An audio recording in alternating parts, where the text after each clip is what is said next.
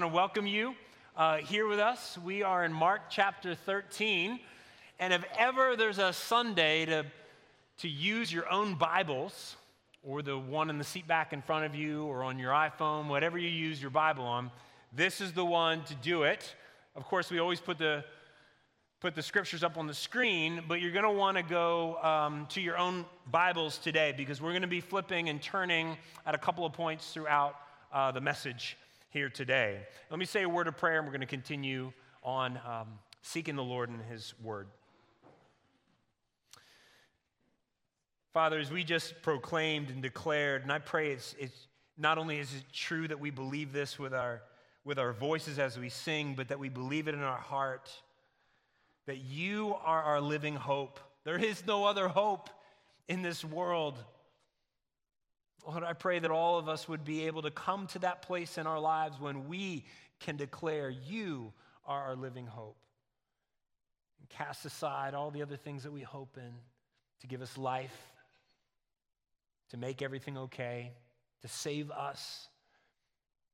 Thank you, Lord, that you came to save us. Lord, as we seek you today, as we see how all of this culminates, the end of times culminates in this epic chapter of Mark. We pray that you would use it in a powerful way in our lives. Speak to us from your word. Drive your light of truth into dark places in our soul. And we pray in Jesus' name, amen. So, Mark chapter 13, uh, during family dinner this past week, uh, for some reason, the new series, some of you might know it, The Last of Us, uh, came up. Some of you might be fans of The Last of Us. I haven't seen it, I just know the, the basic idea.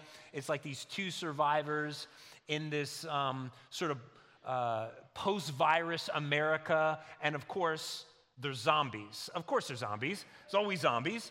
And so we're talking about it, just briefly brought up. And Nathan, just in his frustration, says, If I hear about another show about the apocalypse, I'm going to explode or something like that. And it's kind of true, right? Because there's a lot of shows, there's a lot of movies about the end, isn't there? There's a lot of stuff out there right now about a dystopian world. And however the apocalypse comes about in these shows, whether it's through, you know, zombies or aliens, or it's through climate change or a nuclear war or a supervillain or a virus, one way or another, this culture, our pop culture, is obsessed with the end. Isn't that true?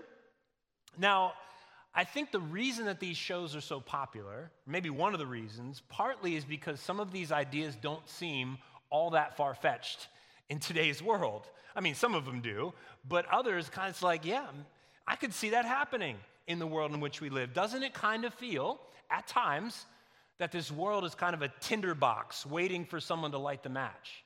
Doesn't it feel like at times this world is hanging on by threads?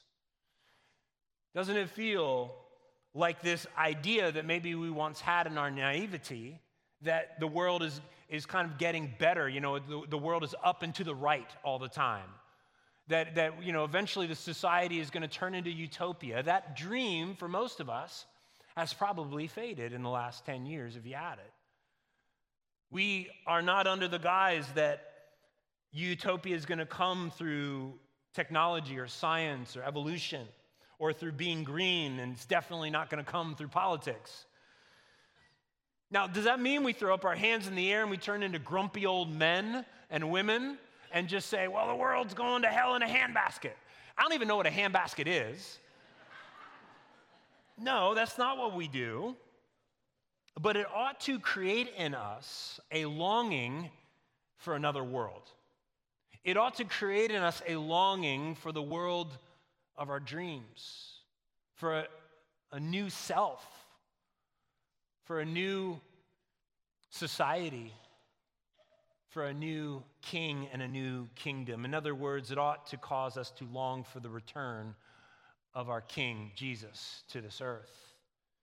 And that is where Jesus is ultimately heading in the conclusion of what we're calling the Olivet, or what is called the Olivet Discourse. It's a sermon that Jesus gave on the Mount of Olives overlooking the temple in Jerusalem in Mark 13. And throughout all this teaching, he's been preparing his disciples to be resilient, facing the challenges that are in their day and the days ahead. He's preparing them for the destruction of the temple in 70 AD, which would be a, within a generation from the time of the disciples. But this message throughout is also for us because he's preparing them for the end of days before uh, the ushering in of his second coming, his return. And so throughout this text, he's, he's less concerned about dates and facts. He's more concerned about how we live, about preparing us in the in between, preparing us for the time between his first coming and his second coming, the what we often call the already and the not yet. The reality of living in a broken world, the reality of living with brokenness inside of us and with evil and injustice in the world. How do we live now? That's primarily Jesus' point. And he's been doing this throughout the chapter. Verses 1 to 8, he prepares them to discern, be discerning of the times, so they don't fall prey to false teachers or false signs uh, that are to come.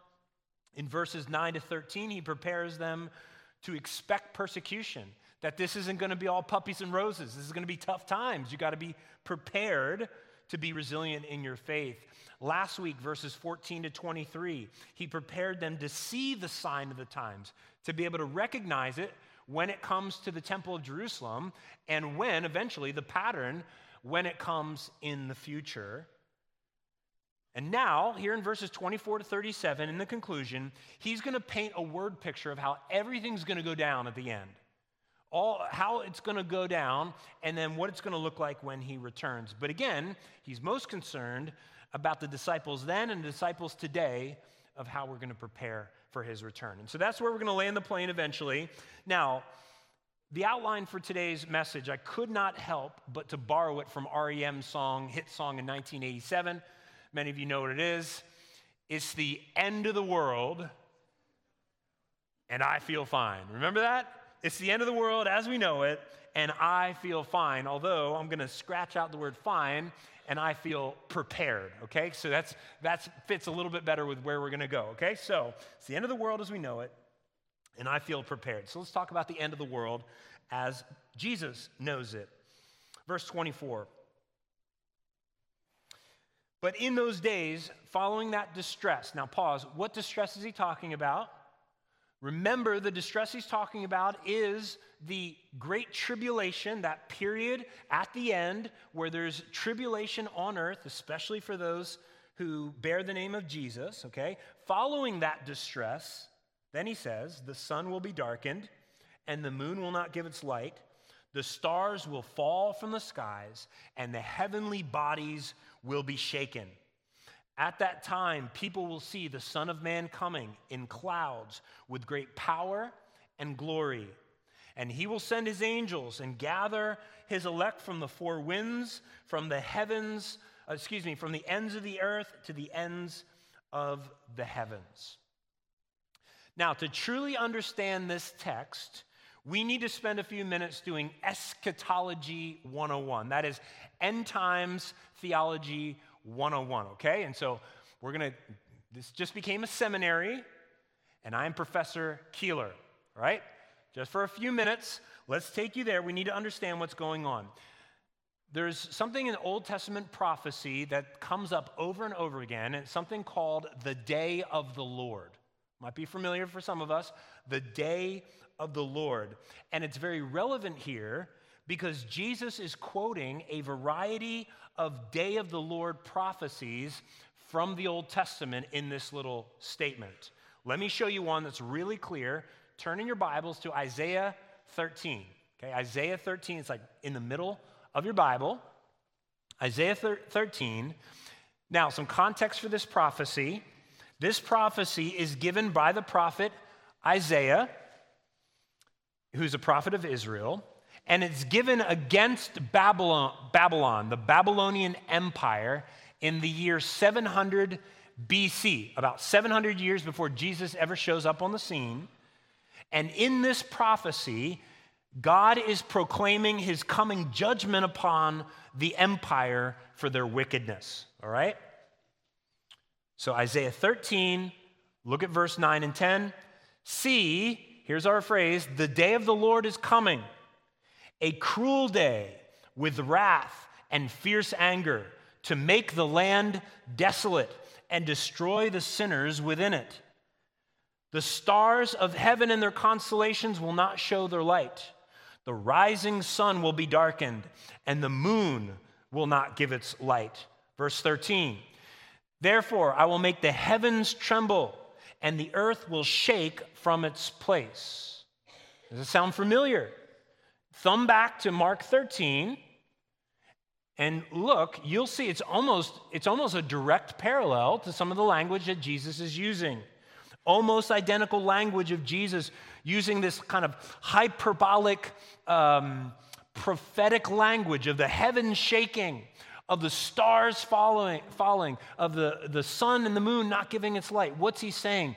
He's saying the things that are stable, the things that you count on, the things that seem really powerful, guess what? Things are changing. There, there is disaster coming. There is chaos coming to the planet. That is his point. Now, where is this going to come from? How is it going to happen? Again, go back to Isaiah 13, verses 4 and 5. The Lord Almighty is mustering an army for war. They come from faraway lands, from the ends of the heavens. The Lord and the weapons of his wrath to destroy the whole country.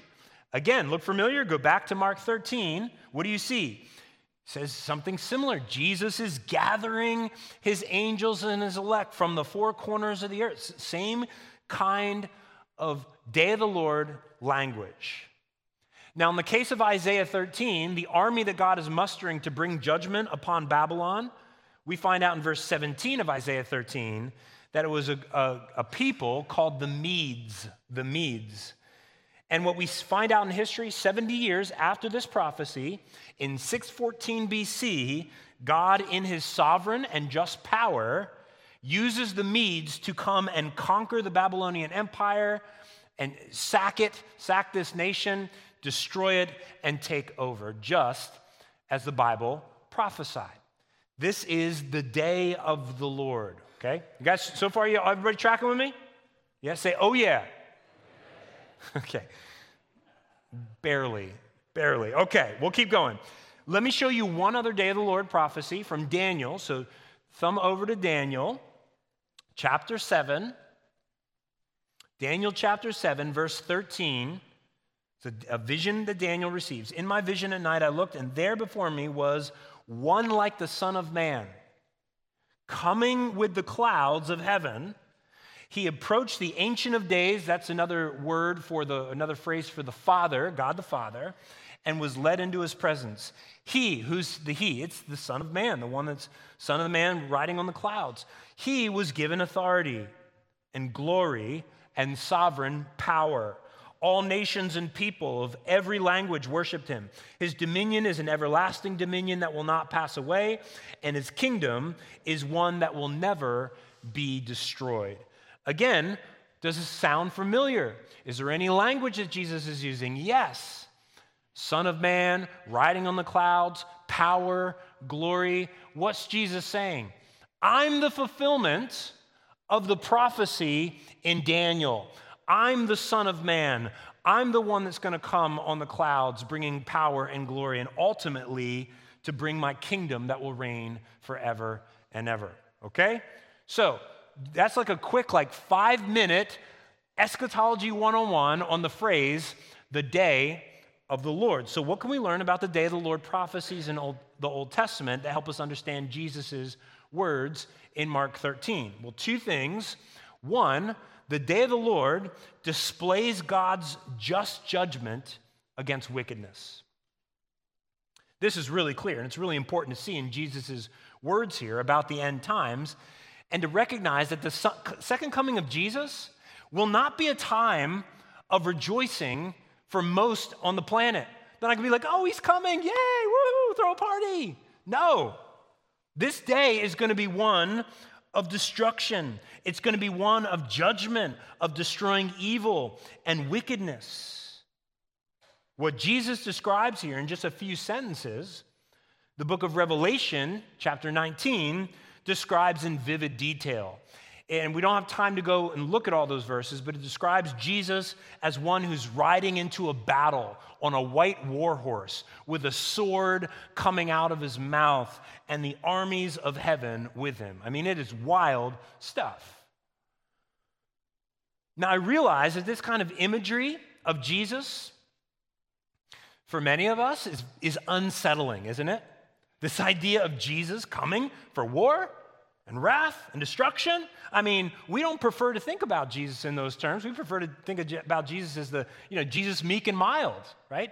Jesus, uh, love and peace, Jesus. You know, holding and kissing babies, Jesus. I don't know what you think about, but those are some of the things.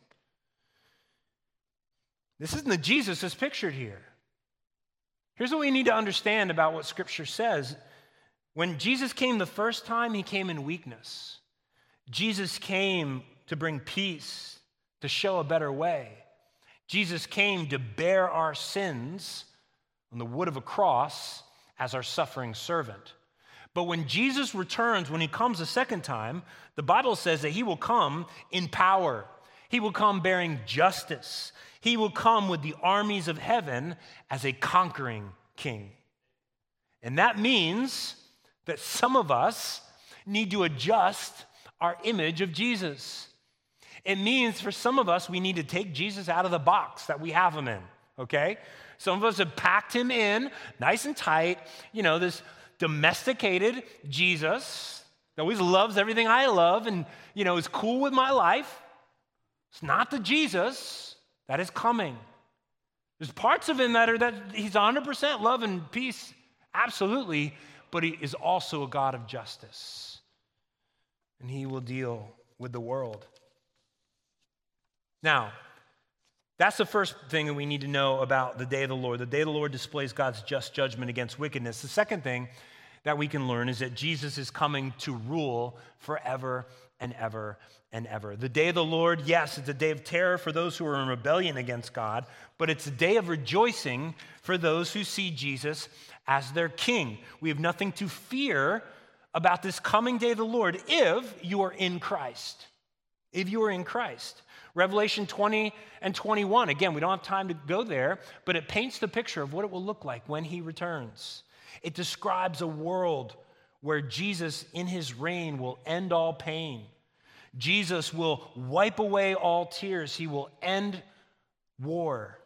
He will end injustice. He will end conflicts. And he will end sin. I cannot wait for the day when I don't battle temptation and sin in my life we will become the people that we always dreamed we could become. And most importantly, we will be with our Savior forever and ever. The old order of the earth under the curse of sin and death will be removed, and it will be replaced by the new order of heaven, the world that our soul longs for. This is coming.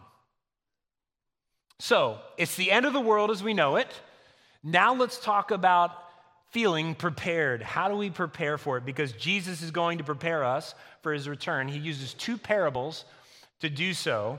For the sake of time, I'm going to summarize the first because the lesson is super basic. Is verses 28 to 31, where Jesus uses the image of a fig tree, and he says, "Hey, how, you know how you know that um, that the fig is going to the fig tree is going to bear fruit? You can tell by the budding in the spring. So the budding in the spring pretty much guarantees that in the summer, the fruit is going to come. In the same way, these signs that he's already talked about the temple destruction and the, the future pattern of that those signs show that his return is coming, right? That he is going to be returning soon. That's the whole point of that parable. Now, if you look at verse 30, this is a verse that kind of trips some people up, where it says, that this generation will not pass away before these things happen. And people get all tied up in knots to say, what exactly Jesus means? What generation is he talking about? Personally, I believe it's both generations. Jesus is saying the generation that's, that I'm talking to right now, the disciples, that generation will not pass away before the destruction of the temple. A generation in Jesus' day was often considered 40 years. When was the temple destroyed? 70 AD.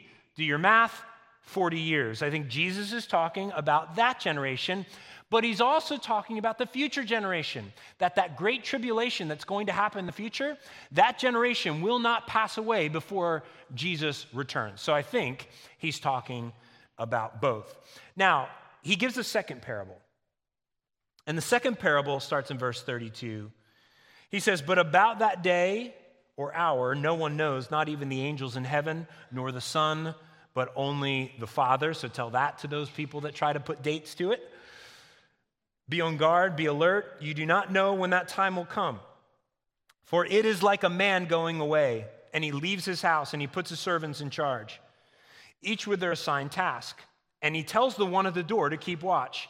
Therefore, keep watch because you do not know when the owner of the house will come back, whether it's in the evening or at midnight or when the rooster crows or at dawn. I can't help but think of the song. I wish we all been ready. Some of you know that song. Anyway, verse 36 If he comes suddenly, do not let him find you sleeping. When I say to you, what I say to you, I say to everyone, watch. Okay. How many of you have ever been caught sleeping when you're not supposed to be asleep? Okay. Some of you, that happens at work, and you've been busted at your desk, drooling on your, uh, you know, your keyboard. Some of you have been, some of you have fallen asleep while driving. Don't do that. Okay, pull over to the side of the road. And just a, a little public service announcement for you today. Some of you, um, some of you have fallen asleep in conversations. Um, I once fell asleep over the phone in college with my girlfriend as she was going in detail about her bad day. We broke up. Um, it wasn't Shannon. Um, some of you fall asleep in church. Yeah, I see you. It's okay. I see you. It's cool. Sometimes people go out of their way to tell me, I know I've occasionally let my eyes close, which is another way of saying I've, you know, I've been snoring uh, during your sermon. But then they'll say, you know, I, I, I, take this pill or I've got this problem or, you know, I work at night. It's fine. Listen, there's grace for that. It's cool. It's cool.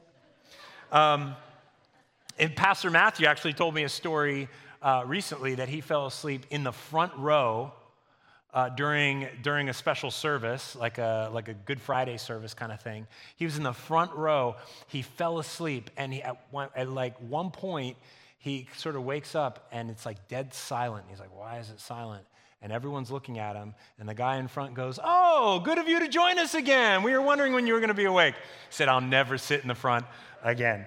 So, some of us, we, we've all had our issues at times falling asleep when we're supposed to be awake. How much more important is it to not be caught asleep spiritually at the return of Jesus Christ? So, let's just for a few minutes here at the end, let's talk about two ways not to be caught sleeping when the Lord returns. Two ways not to be caught sleeping. One, first way, is that we need to wake up to reality.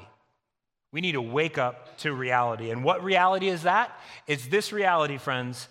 You and I are going to die. We are going to die, or Christ is going to return. But one of those two things, I guarantee it, will happen to you.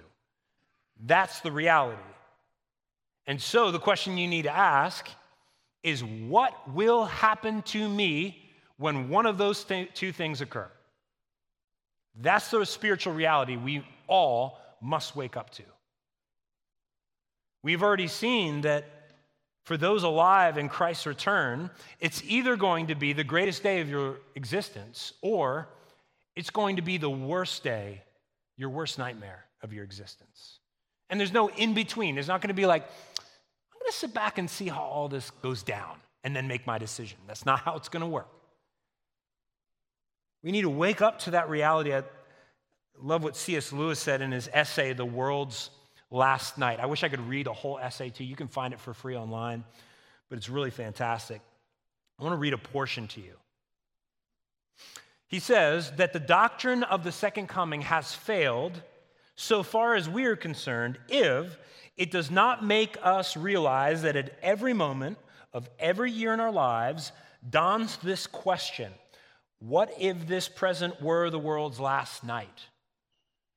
We can perhaps train ourselves to ask more and more often how the things which we are saying or doing or failing to do at each moment will look when the irresistible light streams in upon it, upon it. That light, which is so different from the light of this world, and yet, even now, we know just enough of it to take it into account. And then he gives this illustration. Women sometimes have the problem of trying to judge by artificial light how a dress will look during the daylight. Some of you women can relate to that. You know, you try it on the dressing room, you're like, oh, this is great, I look amazing. And then you get out and the daylight, and you're like, what was I thinking, right? You, you've experienced that, and husbands just say, you look amazing all the time. That's always the right answer. But that's his point. So some of you uh, struggle with that. And then he says, this is very much like the problem of all of us to dress our souls not for the electric lights of this present world, but for the daylight of the next. The good dress is the one that will face that light, for the light will last forever. You hear what C.S. Lewis is saying? Do not be fooled into thinking that we can sort of live however we want because we have all the time in the world. We, you know, we don't have to take account of our lives. Don't be fooled by that. Don't be fooled into thinking that the dress that you are wearing, the dress of popularity or success or money or morality or ambition or your appearance or whatever dress it is, will be the dress that can face the light of eternity. So, how will we dress for eternity? What garb will we put on? Well, there's only one garb that can prepare us for that light that will shine into our souls. And that garb is the garb of Jesus Christ. That dress is the dress of Jesus Christ. That suit is a suit of Jesus Christ and Him alone. Jesus says, I am the way, the truth, and the life. No one comes to the Father except through me.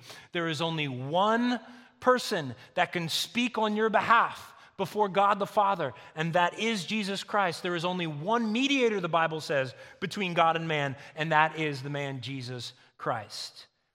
And so if you're outside of Christ, you're outside of eternity, friend.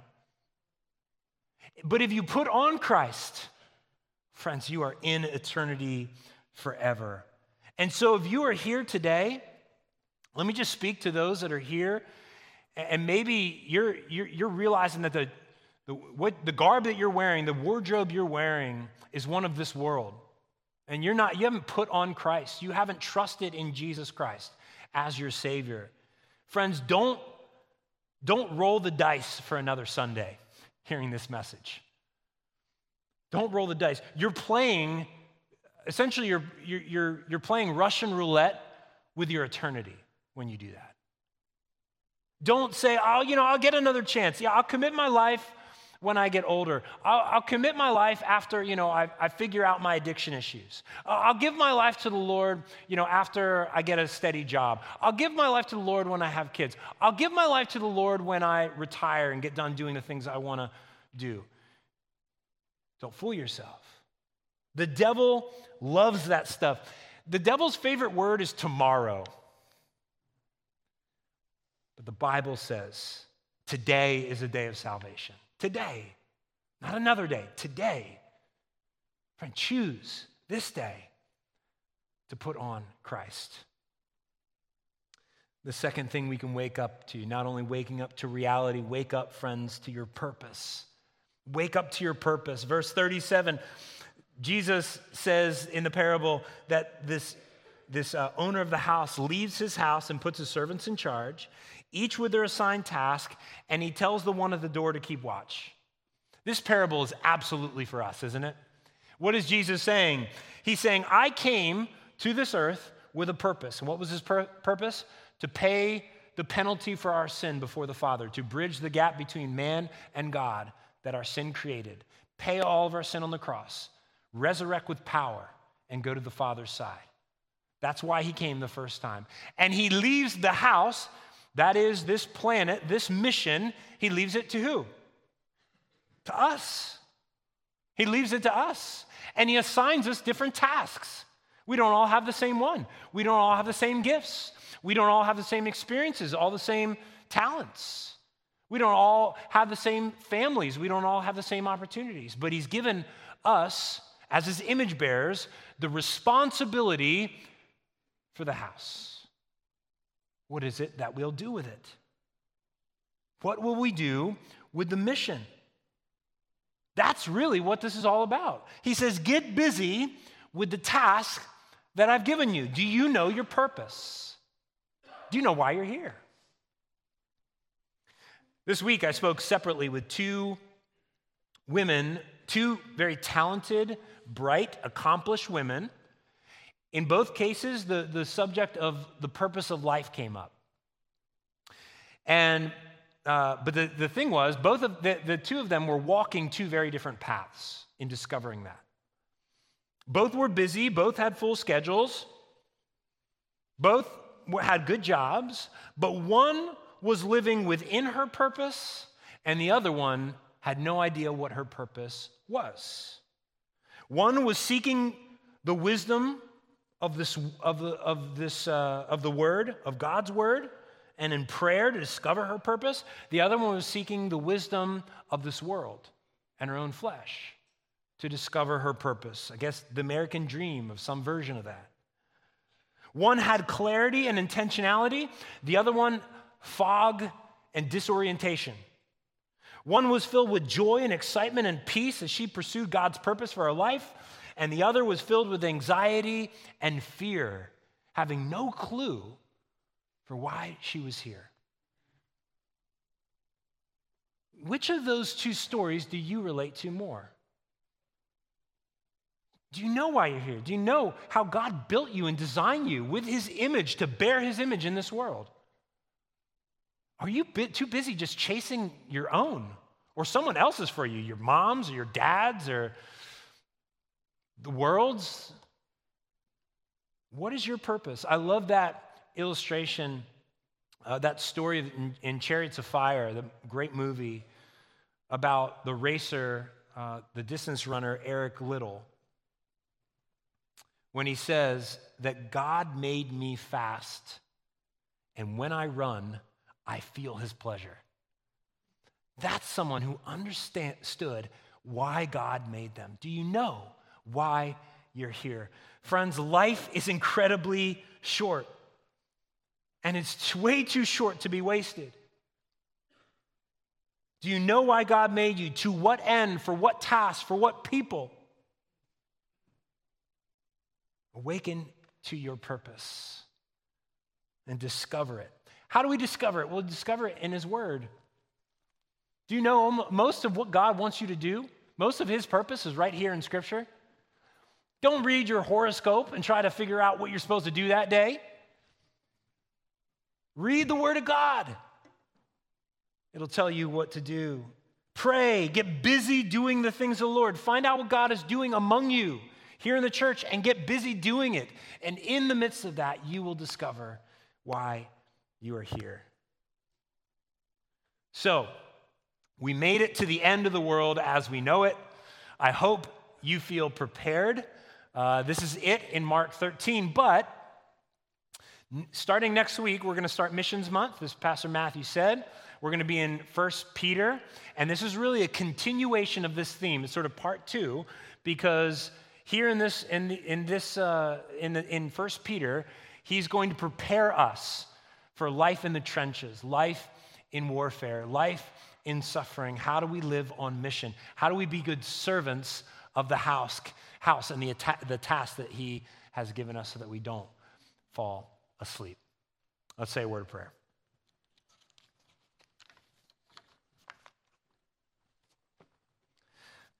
Heavenly Father, we thank you that you are a God who has not left us without purpose.